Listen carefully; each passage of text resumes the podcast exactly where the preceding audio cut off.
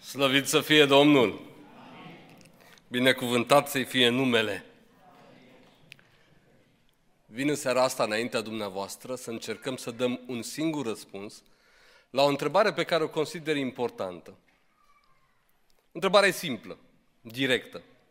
Cum e Dumnezeu?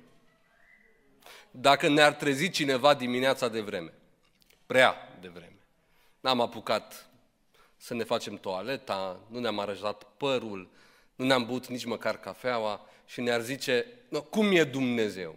Ne-ar lua repede. Nu ne-ar da multă vreme de gândire, n-am avea timp să ne pregătim o prelegere teologică despre existența și felul de a fi al lui Dumnezeu, ci ar trebui să răspundem rapid cu ceea ce este adânc în inima noastră.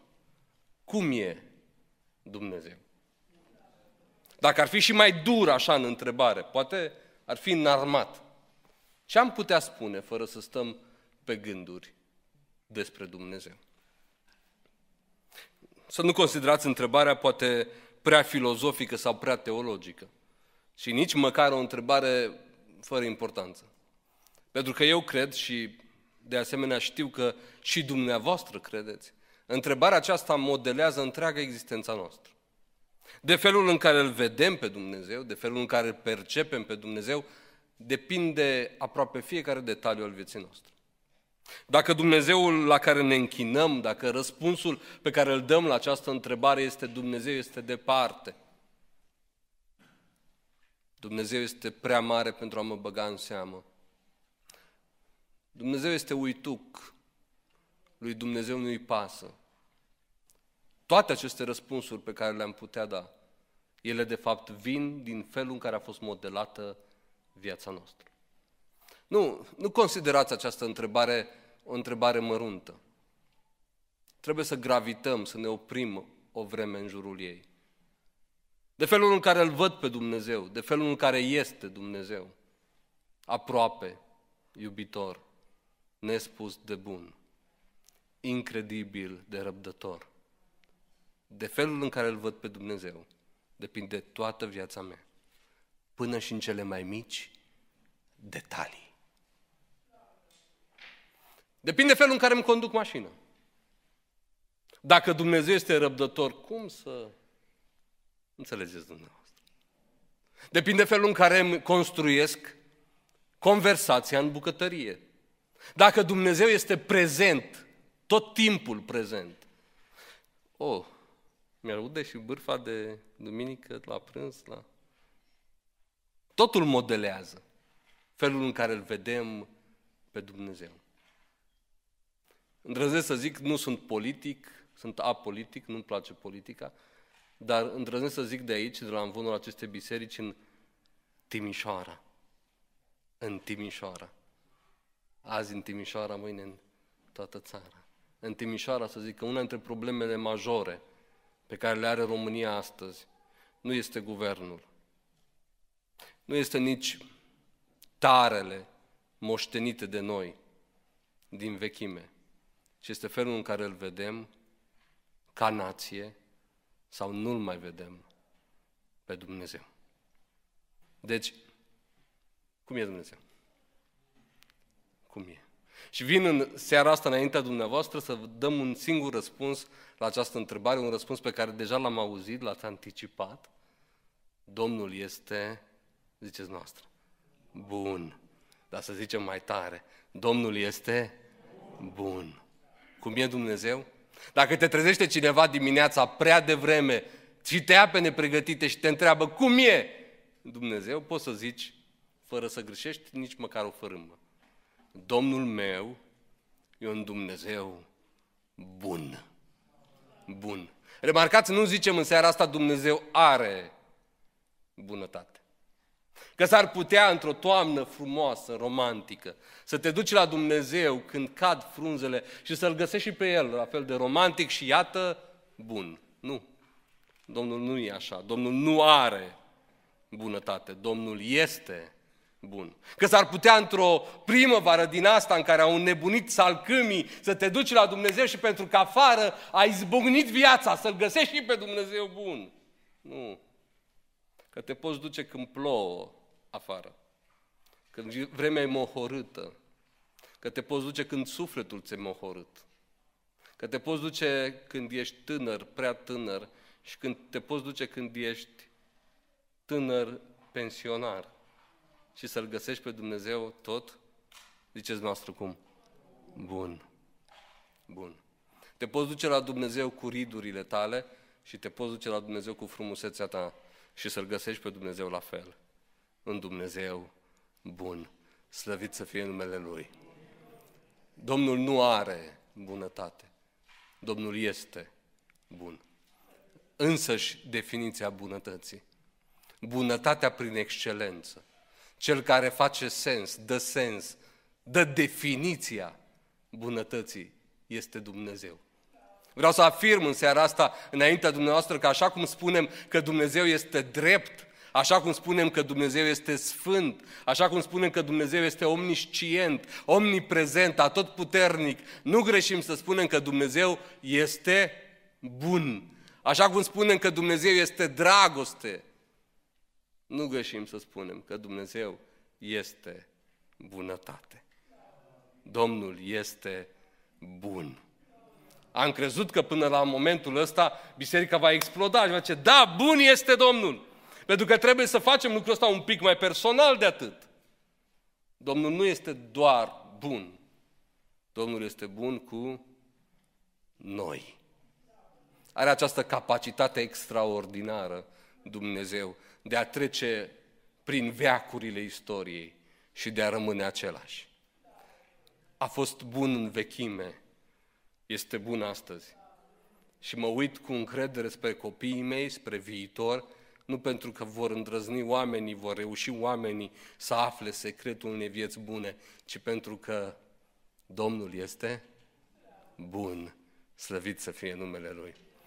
Când în dimineața în care Moise se coboară de pe munte cu tablele legii, înainte de a pleca de acolo cu cel de-al doilea set de table, pe primul știți că îl uh, spărsese de furie, când coboară cu al doilea set de table, înainte de a pleca din prezența lui Dumnezeu, Moise are o îndrăzneală, era îndrăzneț. Și spune lui Dumnezeu, bun, mă duc la poporul tău, trebuie să le spun cine m-a trimis. Cine ești tu? Ce să le spun despre tine?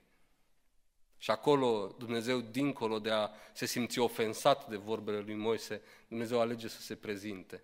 Și remarcați cuvintele, punem te rog Exod 34 cu 5 cuvintele cu care Dumnezeu se caracterizează.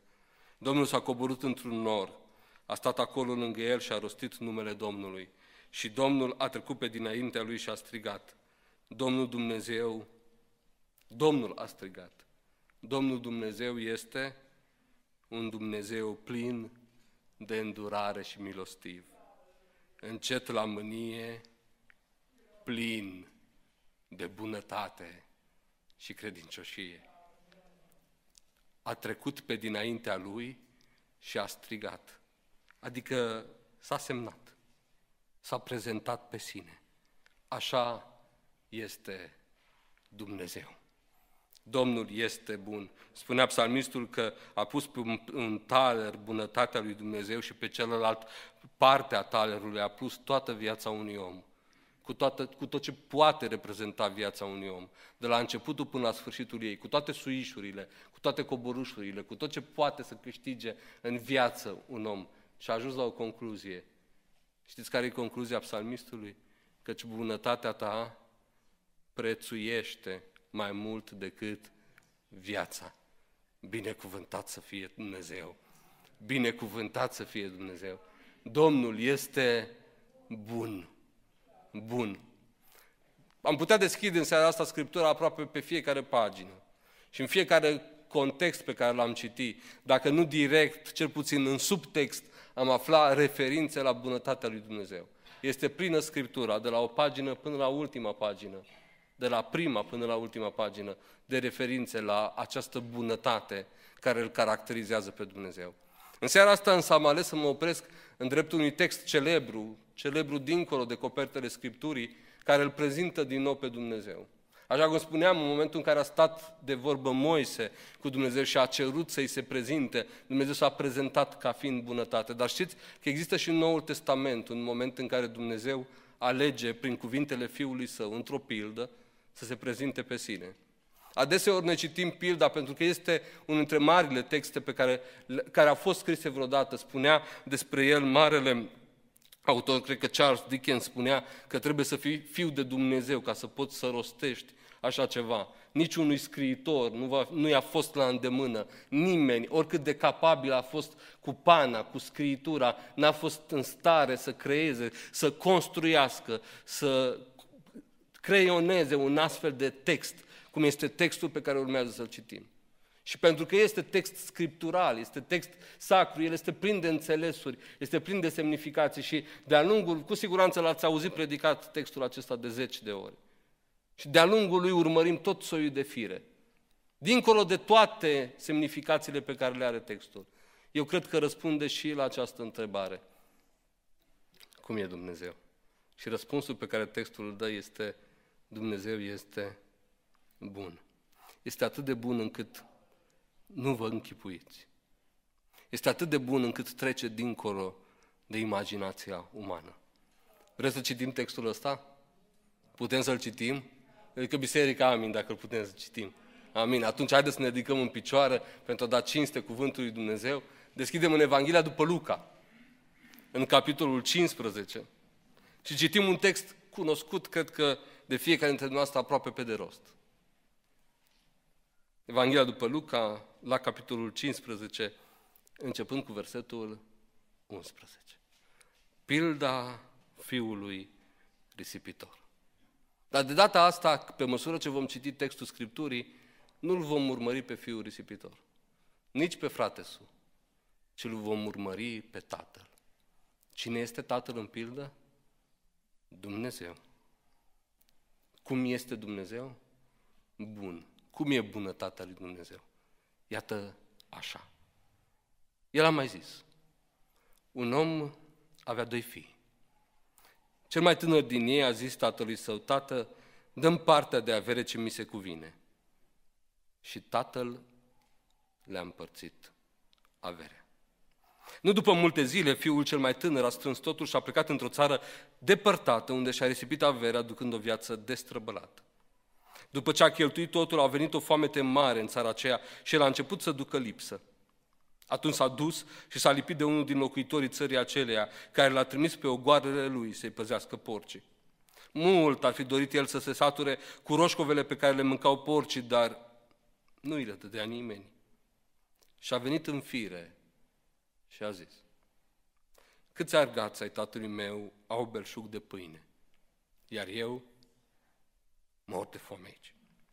Mă voi scula, mă voi duce la tatăl meu și îi voi zice, Tată, am păcătuit împotriva cerului și împotriva ta și nu mai sunt vrednic să mă chem fiul tău.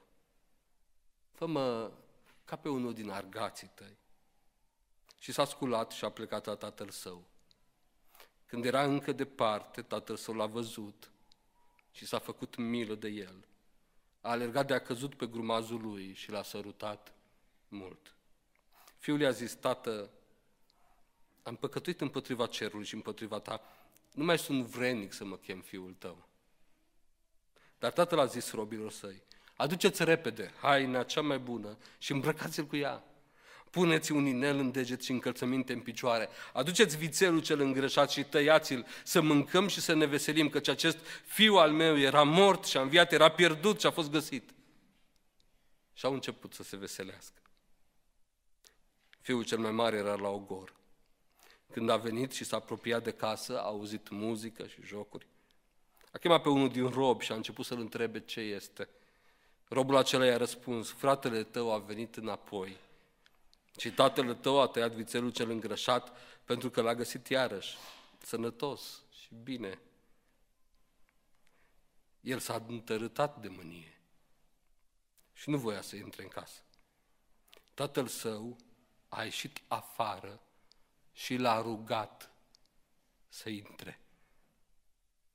Dar el, drept răspuns, a zis tatălui său, iată, eu îți slujesc cu, ca un rob de atâția ani și niciodată nu ți-am călcat porunca și mie niciodată nu mi-ai dat măcar un ied să mă veselesc cu prietenii mei. Și când a venit acest fiu al tău, care ți-a mâncat averea cu femeile desfrânate, i-ai tăiat vițelul cel îngrășat. Fiule, i-a zis tatăl, tu totdeauna ești cu mine și tot ce am eu este al tău, dar trebuia să ne veselim și să ne bucurăm, pentru că acest frate al tău era mort și a înviat, era pierdut și a fost găsit. Amin. Vă mulțumesc, vă invit să ocupați locurile. Așa e că acest text sacru este superb. Scopul meu în această seară este, dincolo de a sublinia tot mai tare că bunătatea lui Dumnezeu este o caracteristică a Lui, că așa este Dumnezeu bun, Scopul meu este ca la finalul mesajului pe care l-am înaintea dumneavoastră și în dreptul căruia mă rog și acum ca Domnul să ne vorbească fiecăruia dintre noi și toată biserica să zică amin. Scopul meu este ca la finalul mesajului fiecare dintre dumneavoastră, fiecare dintre noi, să poată identifica în viața lui acțiunea ale bunătății lui Dumnezeu. Trebuie să coborâm de la nivelul acesta teoretic, teologic, dacă vreți, la un nivel foarte practic al vieților noastre și fiecare dintre noi să poată identifica în viața lui locuri în care tronează bunătatea lui Dumnezeu. Locuri în care se poate vedea, locuri în care aproape se poate palpa bunătatea lui Dumnezeu în viața lui. De aceea, complementară întrebării cum este Dumnezeu, am văzut Domnul este bun, este întrebarea aceasta, ce face bunătatea lui Dumnezeu în viața noastră? Dacă ar fi să identificăm locuri, dacă ar fi să identificăm acțiuni ale bunătății lui Dumnezeu, poate că sunt pe aici printre noastre oameni care zic, frați și surori chiar, aflați într-un moment dificil al vieților, care spun, da, eu cred din toată inima mea că Domnul este bun, dar etapa prin care trec eu nu este o etapă care are de-a face cu bunătatea lui Dumnezeu. Nu simt bunătatea lui Dumnezeu revărsată asupra vieții mele. Ce face bunătatea lui Dumnezeu? De unde aș putea discerne că acțiunile pe care Dumnezeu le face în momentul ăsta în viața mea sunt acțiunile, acțiunile bunătății? Că în definitiv Domnul este bun cu mine chiar și aici în vale. Chiar și aici în vale. Deci, conform textului și întrebarea asta, o punem textului acestuia. Ce face conform acestui text, acestei pilde, bunătatea lui Dumnezeu în viața noastră? Primul răspuns. 1 îl găsim în primele versete. Bunătatea lui Dumnezeu împarte. Împarte averea. Asta a făcut și asta va face în continuare bunătatea lui Dumnezeu. Când a venit cel mic, fiul cel mic, pentru mine pilda aceasta este emoțională din foarte multe motive. Unul dintre motive este că Dumnezeu alege să se prezinte pe sine ca fiind tată, și tată într-o familie problematică, nu știu în ce familie l-ați spune dumneavoastră pe Dumnezeu ca tată. Cum ar arăta familia aceea? Perfectă. Că nu are Dumnezeu pe Dumnezeu ca tată. Nu? Dacă ar avea probleme, ar avea mici, nesemnificative. Iată, Dumnezeu alege să se pună tată într-o familie dincolo de a fi perfectă. O familie problematică, o familie cu doi băieți, eu sunt tată de doi băieți, de aceea pilda este pentru mine foarte emoțională, o familie în care tatăl este Dumnezeu, dar familia, cei doi băieți sunt problematici amândoi. Domnul să-i binecuvânte pe ai mei, Domnul să-i binecuvânte pe ai dumneavoastră. Amin, amin. Când a venit așadar, reiau ideea, cel mic la tata, înfumurat, probabil înfierbântat de vocile, de vorbele mediului în care își trăia tinerețea, probabil că afectat de faptul că alții aveau ceea ce el îi se părea că merită să aibă. Când a venit cel mic la tata acasă, după ce tata remarcase că exista niște schimbări în fiul lui, vedea că fiul mai e cu trupul acolo, dar cu inima a plecat în altă parte, își realiza risipirea care a început deja în viața fiului. Când a venit cel mic la tata acasă, înfierbântat, lipsit de respect, ca să nu zic altfel, Și a început să-l tragă pe tata de mânecă și într-un final a îndrăsnit să-i zică ceea ce fierbea în interiorul lui de multă vreme, Tată, vreau să plec. Vreau să plec în lumea largă, dar nu vreau să plec cu mâinile goale de la tine. Nu sunt genul de băiat care să construiască ceva cu viața lui. Eu vreau să plec cu partea mea de avere de la tine. Tată, vreau să-mi dai partea de avere, indiferent de ce, cum te simți tu, indiferent de ce mesaj înțelegi din vorbele mele, că te-aș vrea mort. Nu contează ce crezi tu, ce vezi tu. Eu vreau un singur lucru. Partea mea de avere. Când a venit cel mic la tata și a cerut asta, tata a făcut ceea ce noi ca oameni, noi ca părinți, înțelegem greu, foarte greu. Ce a făcut? A împărțit averea. Și a chemat notarul și a făcut testamentul și înainte să moară, a dat partea de avere celui care o cerea. Iar tatăl din pildă este Dumnezeu. E adevărat că noi ca părinți poate că n-am face asta, poate că am fi fost reținuți în a face asta, dar Tatăl din pildă este Dumnezeu și Dumnezeu a făcut în momentul acela pentru Fiul lui cel mic, a cărui inimă plecase deja de acasă, a făcut ceea ce Dumnezeu face de la facerea lumii, a făcut și astăzi și va face până la capătul ei. A împărțit averea. Dă din ceea ce are El. Să știți că pământul nu-l avem noi, pe persoană fizică, chiar dacă suntem proprietari pe lucrurile pe care le avem. Tot ceea ce avem este de la Dumnezeu. Mergem pe pământul Lui, mâncăm din mâncarea Lui, respirăm aerul Lui, bem apa Lui. Totul vine de la Dumnezeu. Noi oamenii nu putem crea din nimic nimic.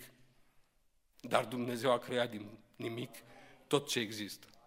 Totul este proprietatea lui Dumnezeu și Dumnezeu din proprietatea Lui împarte. Împarte, pentru că asta face bunătate. Asta face bunătate. Bunătatea lui Dumnezeu împarte averea. Dăruiește. Dă. Dă și tot dă. Nu se oprește din dat, pentru că asta este bunătate. Și dacă Dumnezeu dă, permiteți-mi să vă întreb frontal pe fiecare dintre noastre. Noastră ați primit? V-a așezat Dumnezeu la masa bunătății sale? Ați primit și în pandemie? Sau s-a oprit? O fi zis Dumnezeu, pandemie. Îmi pare rău, închid biroul acum, biroul bunătății. De astăzi încolo, până nu se termină pandemia, nu mai putem da. A făcut așa Dumnezeu? Nu. A continuat să dea. L-a oprit războiul? Nu. Nici războiul nu l-a oprit. Va opri vreun cutremur? vreo calamitate? Nu. Va continua să dea. Pentru că ăsta este primul punct, prima idee, primul lucru care reiese din pilda asta. Prima tușă a bunătății lui Dumnezeu în viața fiecăruia dintre noi. Indiferent de cine ești. Indiferent dacă crezi sau nu, dacă ești creștin, ateu sau agnostic, nu contează ce ești. Știu un lucru și știu bine, dincolo de orice umbră de îndoială, că Dumnezeu dă dă bogat, dă boierește, dă dumnezeiește, dă așa cum este El, Dumnezeu. Și că Dumnezeu, pentru că Dumnezeu e frumos, El dă frumos. Pentru că Dumnezeu e bogat, El dă bogat. Pentru că Dumnezeu este un Dumnezeu al imposibilului, El dă și în momente în care ți se pare imposibil să primești. Așa este bunătatea lui Dumnezeu. Ce face Dumnezeu în bunătatea Lui? În bunătatea Lui Dumnezeu împarte, împarte, împarte. A făcut-o de la facerea lumii și o va face până la capătul ei. Dumnezeu va continua să dea și să dea și să dea binecuvântat să fie El, pentru că El dă și noi am primit. Cine primește? Bun, cădem de acord că Dumnezeu dă. Cui dă Dumnezeu? Păi uitați-vă în pildă. În primul rând, dă celui care nu merită. Dă celui care nu merită. Dacă v-ați duce la cel mic, după ce tocmai a ieșit de la tata, din biroul tatălui, cu buzunarele pline, și l-ați întreba, auzi, tu meriți? Așa că meriți. Iată ce frumos ești. Ce vervă ai. Meriți, așa El, pentru că este impertinent, iertați-mă, nici măcar nu va răspunde. Va râde, șmecherește și va pleca. Merita? Merita? Nu. Dacă v-ați duce la cel mare Și l-ați întrebat, auzi, tu meriți să primești de la Dumnezeu, din averea Lui, de la Tata? Și ce va zice El? Eu? Hai să-ți povestesc cât am muncit. Să-ți povestesc cât m-am străduit. Să-ți povestesc că n-am avut nicio vacanță, n-am plecat în niciun concediu. Nu știu ce e aceea petrecere. Dacă merit, bineînțeles. Eu sunt singurul care merită. Merita? Nu. Nu merită. Și cu toate astea, primesc amândoi. așa -i? De ce? Pentru că bunătatea lui Dumnezeu dă și în primul rând dă celui care nu merită. Am venit fără nimic în lume. Cu un strigăt am intrat în viață. Și plecăm indiferent de ce am avea și cum am avea, fără nimic din ea. Și în paranteza asta numită viață, trăim pe cheltuiala Lui. Luăm din lucrurile Lui. Și în paranteza asta numită viață, Dumnezeu continuă să reverse peste noi bunătatea sa. Merităm? Nu. Dar primim. Ascultați asta în cuvintele Domnului Hristos. Matei 5 cu 44. Dar eu vă spun, iubiți pe vrăjmașii voștri, binecuvântați pe cei ce vă bleastămă, Faceți bine celor ce vă urăsc și rugați-vă pentru cei ce vă supresc și vă prigonesc ca să fiți fii ai Tatălui vostru care este în ceruri. Ce face Tata care este în ceruri? Că cel face să răsară soarele său peste cei răi și peste cei buni și dă ploaie peste cei drepți și peste cei nedrepți. N-ați văzut? Credincioșii nici nu au nevoie de asigurare la mașină. Lor luni se întâmplă. Când plouă cu grindină, grindina se oprește la grădinile credincioșilor. Când plouă, ploaie, ploaie binecuvântată, pe omul ăla rău din colțul străzii pe care îl știi, peste el nu plouă. Dumnezeu împarte și celui care nu merită. Ați remarcat metaforele pe care le folosește Domnul Hristos aici când vorbește despre bunătatea lui Dumnezeu revărsată asupra tuturor oamenilor? Zice că El face să răsară soarele său. Dar noi știm că soarele este un vestitor. Ce anunță soarele în fiecare dimineață când răsare? Când a spus Scriptura asta. Fiecare răsărit de soare, fiecare început. Ascultați, bunătățile Domnului nu s-au sfârșit. Îndurările lui n-au ajuns la capăt, ci s-au înnoit în fiecare dimineață.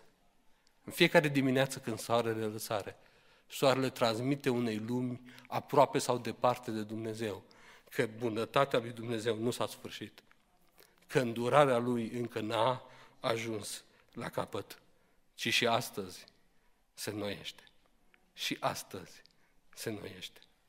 Eu cred, profund cred, pentru viața mea, că în ziua în care voi mai avea poate minute de trăit, eu nu voi ști poate, va ști Dumnezeu. În ziua aceea va răsări din nou soarele lui Dumnezeu peste mine. Și mai știu că odată cu răsăritul soarelui, soarele îmi va spune, pentru tine bunătățile lui Dumnezeu n-au ajuns la capăt. Îndurările lui continuă să se înnoiască. Și l-aș întreba pe Dumnezeu, de ce? Că doar știi că mai am minute. Dar nu-i pentru despre mine, ci despre El și felul în care este El. Cum e El? Bun. Și pentru că este bun, El va rămâne bun cu mine până la capăt. Binecuvântat să fie numele Lui. Binecuvântat să fie numele Lui. Ce face bunătatea lui Dumnezeu în parte? Cui în parte? Unul, celui care nu merită.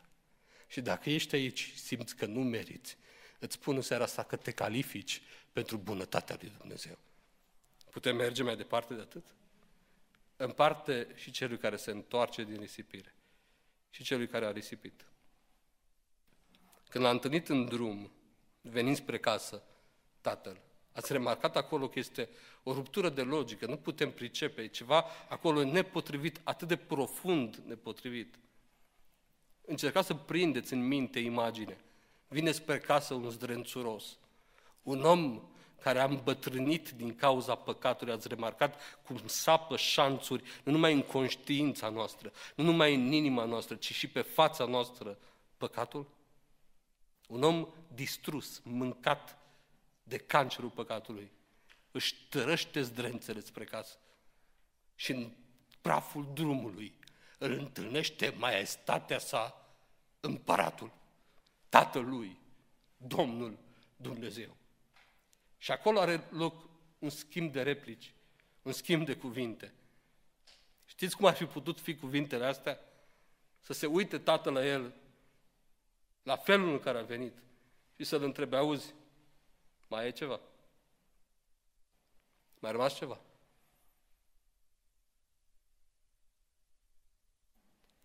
Nimic. Nimic, nimic?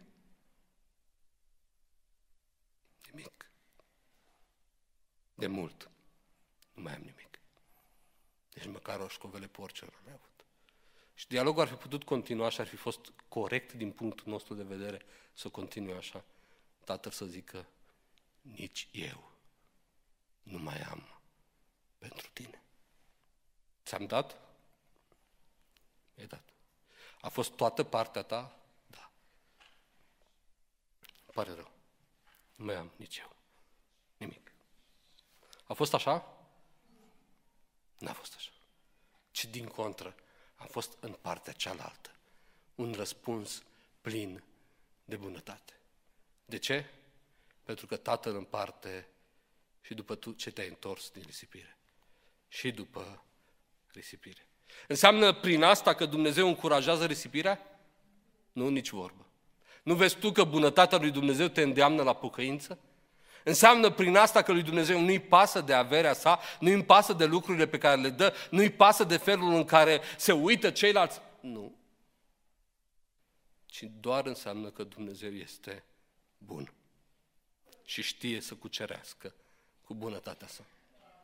Să nu judecăm prea tare în situația fiului risipitor care a primit după risipire, a fost îndrăznesc să zic eu în seara asta, fiecare dintre noi.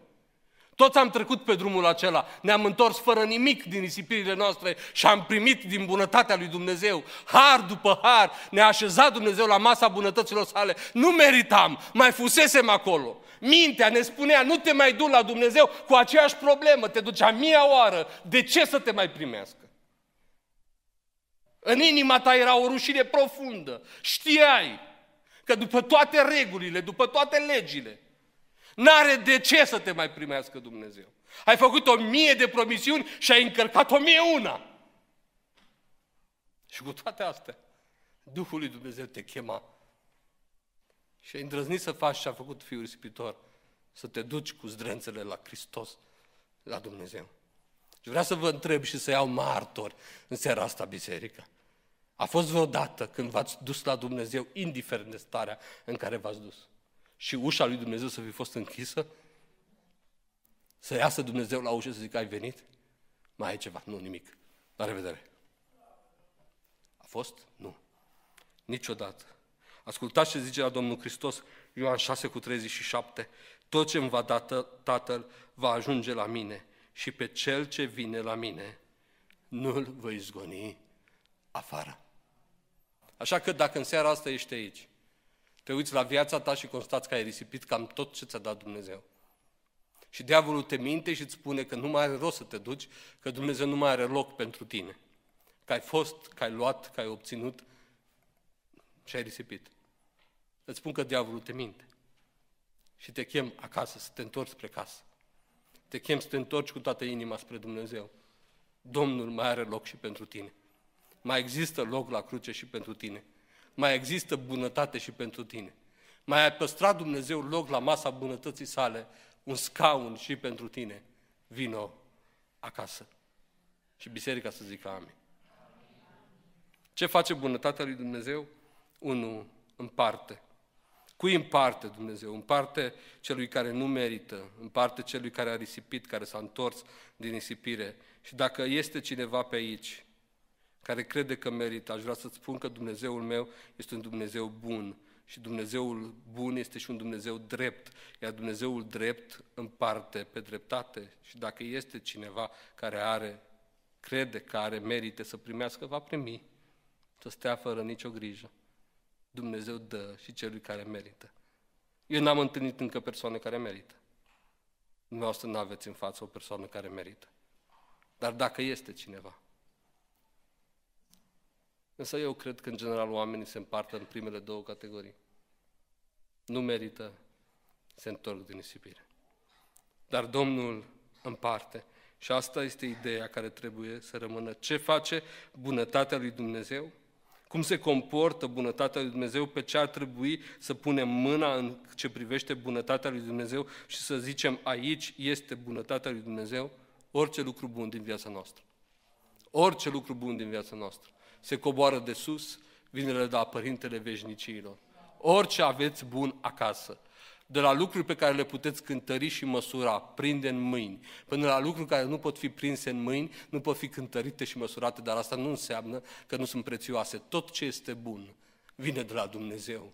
Și totul vine pe acest canal al bunătății lui Dumnezeu revărsată în mod constant peste viața noastră. Domnul este bun, slăvit să fie numele Lui, slăvit să fie numele Lui. Niciunul dintre noi nu l-a putut și nu va putea vreodată constrânge pe Dumnezeu să se poarte cu El cu bunătate. Cu toate astea, Domnul este bun cu fiecare dintre noi, preamărit să fie El. Doi, ce face bunătatea lui Dumnezeu? Unu, împarte. Doi, restaurează restaurează. Este implicat în această lucrare de schimbare, de restaurare, de transformare sau în termenii uh, biblici de aici, în termenii pilde, versetul 24, spunea tatăl așa că acest fiu al meu era mort și a înviat, era pierdut și a fost găsit, bunătatea lui Dumnezeu învie și bunătatea lui Dumnezeu găsește. Uitați-vă la felul în care vorbește tatăl despre fiul acela. Fiul ăsta întors acasă din risipire îmi cucerește inima definitiv. Așa de frumos este Dumnezeu. Diavolul ne-a mințit o bună bucată din viața noastră, pe mulți dintre noi, spunându-ne că dacă te întorci acasă, pe acasă nu vei găsi decât un Dumnezeu aspru, un Dumnezeu care îți va arăta toate greșelile, un Dumnezeu care te va pune la colț, un Dumnezeu care te va pune pe bancă, la capătul rândului, fără să se uite spre tine, pentru că iată cât de mult ai greșit. Dacă ai întreba, dacă te uiți în pildă, dacă ai vorbi cu fratele cel mare și zice, fă-mi o caracterizare a fratelui tău cel mic, știți cum ar începe?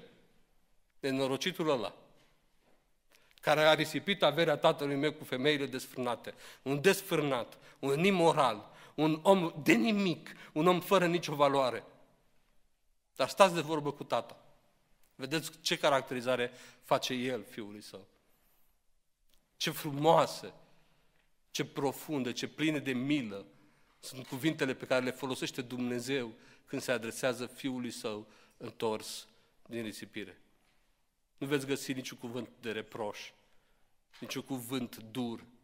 Acest fiu al meu era mort și a înviat. Era pierdut și a fost găsit. Dacă numai pentru asta te chem să vii acasă spre Dumnezeu din orice risipire. Să nu mai crezi minciuna vrăjmașului care îți spune că Dumnezeu te va călca în picioare, că te va face de rușine. Nu. Dumnezeu te va vindeca. Dumnezeu te va restaura. Dumnezeu îți va da un nume nou. Dumnezeu te va îmbrățișa și în îmbrățișarea aceea te vei afla pentru prima dată pe tine însuți sau însăți. Dumnezeu, în dragostea Lui, va restaura ființa ta are alin pentru rănile tale. Asta face Dumnezeu. Diavolul ți-l pictează în alte culori pe Dumnezeu. Spune că ar fi un Dumnezeu drept, un Dumnezeu și este un Dumnezeu drept, dar un Dumnezeu care îți va arăta, care te va face de rușine și aici nu este adevărat. Dumnezeu te primește. Ce face bunătatea lui Dumnezeu? Remarcați în pilda aceasta, Dumnezeu, deși merita să fie împins la colț, deși merita să fie făcut de rușine, deși merita să fie arătat cu degetul, cu toate astea, Fiul, Fiul este primit altfel. Remarcați repetiția, de două ori ni se spune pierdut, găsit, mort, înviat. Remarcați dulcețea etichetelor, nu rătăcit, nu îndestrăbălat, nu nenorocit, ci pierdut și mort, iată frumusețea lui Dumnezeu. Iată frumusețea unui Dumnezeu bun, slăvit să fie numele Lui.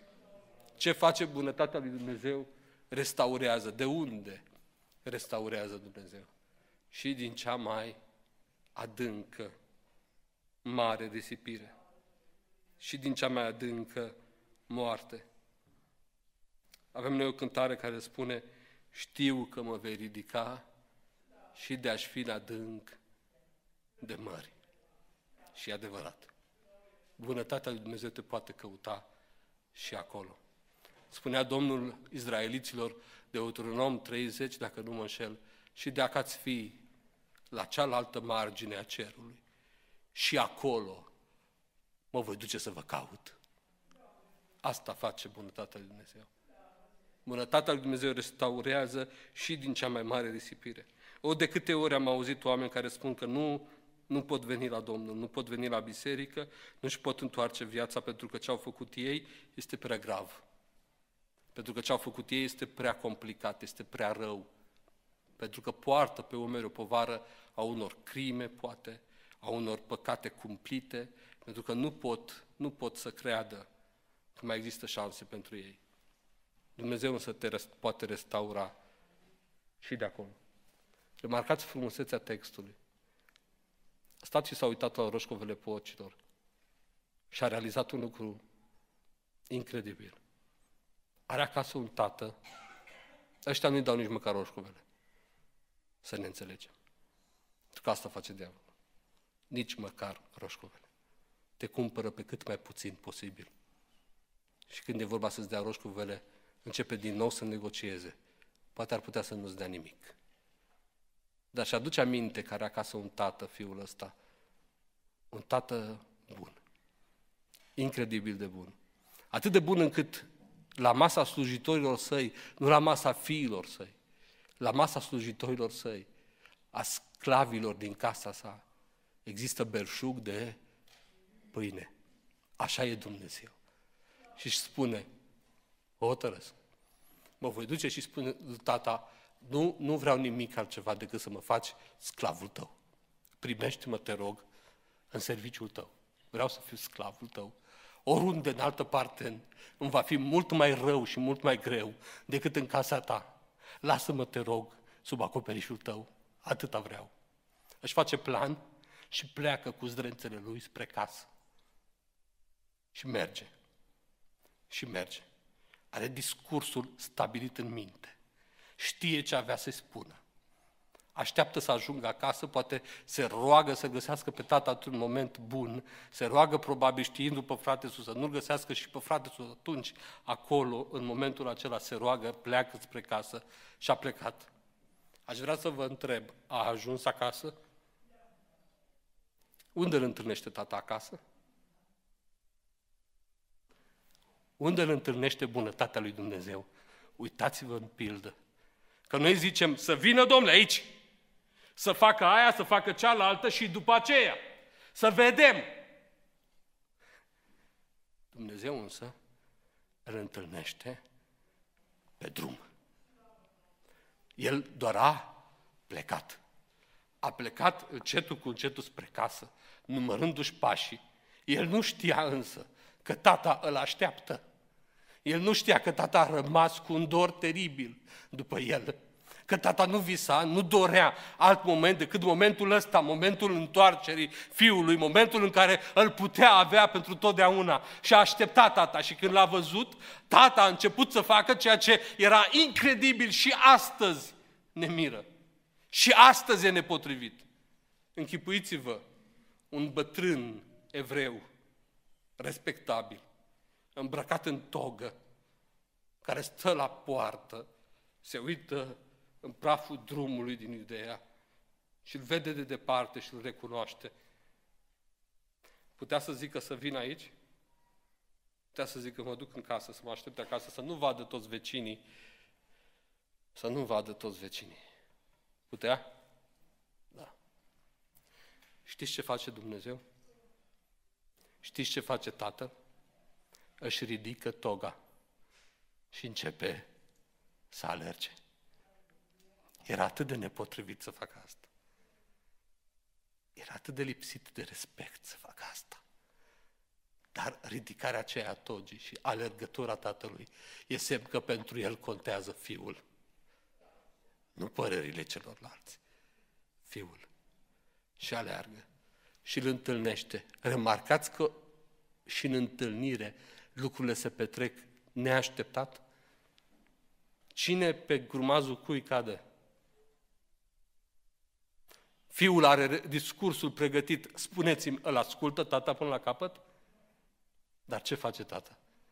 Cade pe grumazul lui, îl strânge în brațe și duce acasă spunând slujitorilor săi, hei, pregătiți vițelul cel îngrășat, aduceți-mi sandalele, aduceți-mi inelul, aduceți-mi lucrurile potrivite pentru el, că fiul meu s-a întors acum acasă.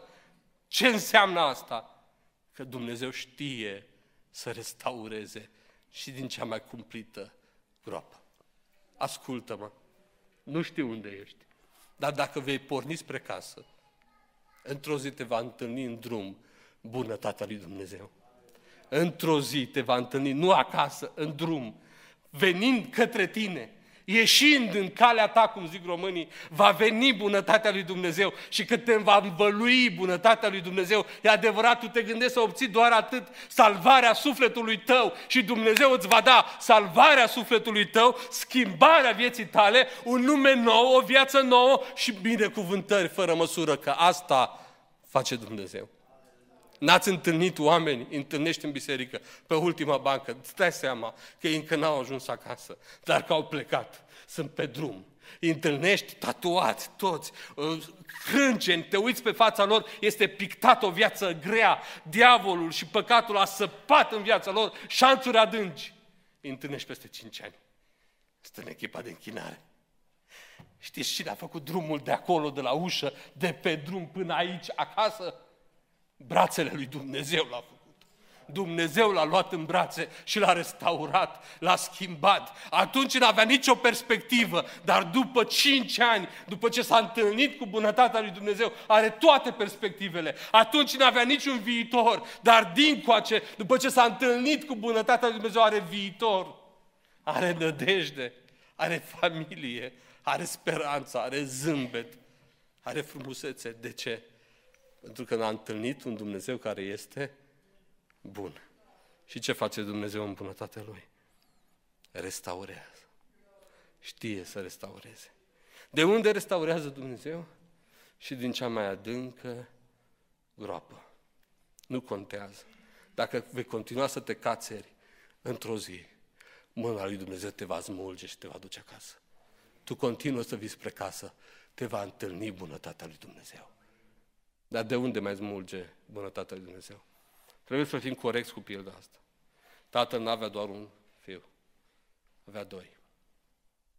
Și îndrăznesc să zic în seara asta că bunătatea lui Dumnezeu smulge adevărat și restaurează și din cele mai cumplite situații, dar bunătatea lui Dumnezeu poate străpunge și cea mai vehementă aroganță. I-am zis aroganță, dar puteam să zic răutate, puteam să zic mândrie, puteam să zic risipire, pentru că și fratele cel mare, e adevărat mai ascuns, e adevărat fără să plece de acasă, dar și fratele cel mare era tot un risipitor. Trăia tot într-o împotrivire și o desconsiderare a tatălui. El risipește, dar risipește deștept, inteligent, ca alții să nu-și dea seama, să nu vadă că ceea ce trăiește el este o risipire. Și aici se poate coborâ bunătatea lui Dumnezeu și poate străpunge autoneprihănirea pe care o au unii, autojustificarea, acele fapte bune pe care le tot pun în față și având în spate o inimă care a uitat că Domnul este bun, o inimă care a uitat să se bucure de prezența lui Dumnezeu, o inimă care a uitat să, să, să fie liniștit în prezența lui Dumnezeu, bucurându-se că Dumnezeu îi este Tată. Ajunge fiul cel mic acasă. Tatăl dă petrecere pentru el. Peste câteva ore vine acasă de la munca câmpului fiul cel mare. Aude muzică și jocuri, cheamă pe un slujitor, probabil, care vorbea mai mult și întreabă ce e acasă. N-ai auzit? Nu, ce? S-a întors, frate, tu. Se negrește instant. Nenorocitul ăla? Da. Tai că toată ea vițelul cel îngrășat, m-a dat petrecere, o veselie în casă incredibil. Ce a făcut tata? Tai vițelul cel îngrășat, tata. Și în momentul ăla, supărarea lui, nervii lui sunt la cote maxime. Ce ați fi făcut dumneavoastră? Dacă aveați în casă un fiu tocmai întors la Dumnezeu și afară un fiu nervos pe ce ați făcut.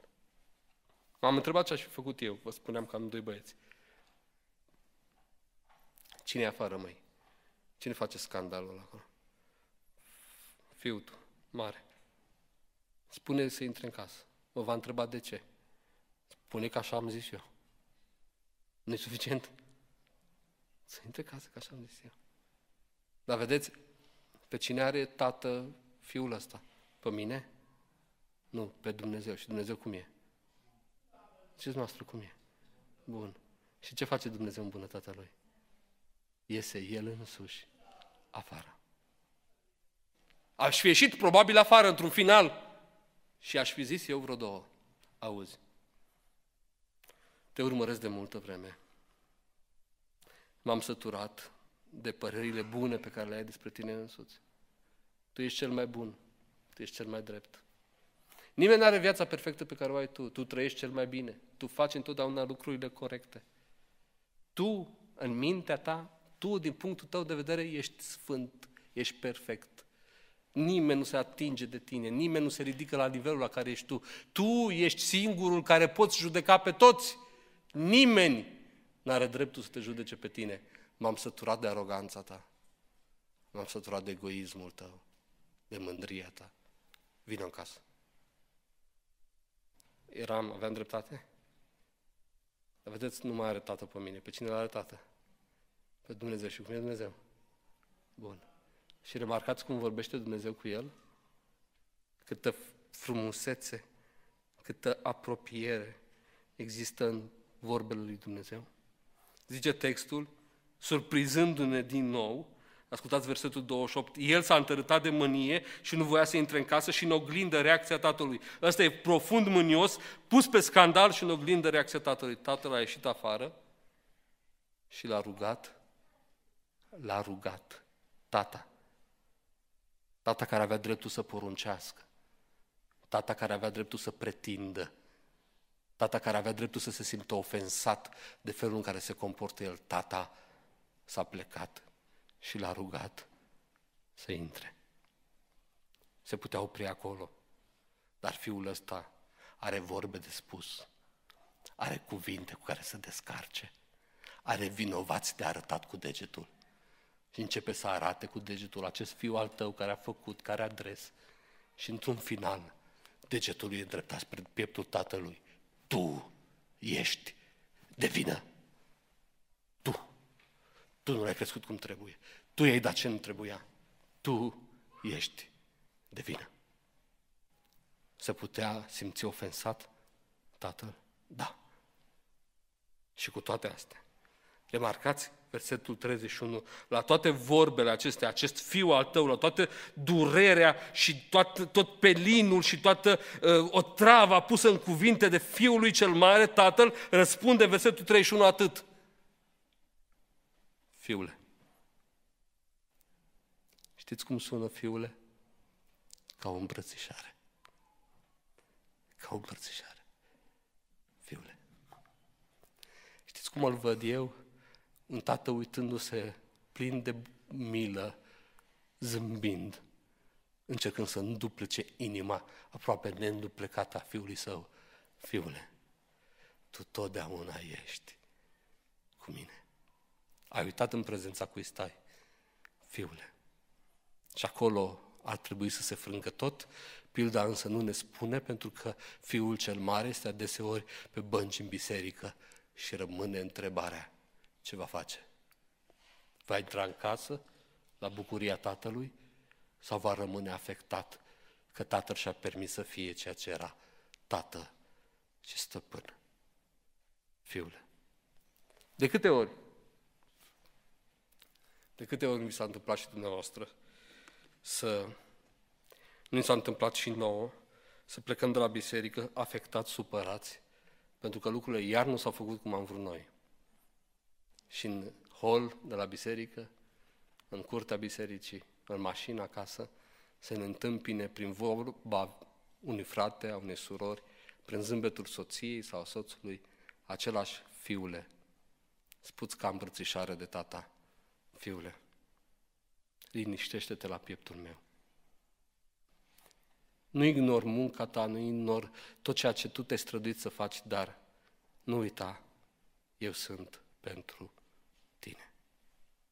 Bunătatea lui Dumnezeu poate să străpângă și această vehemență.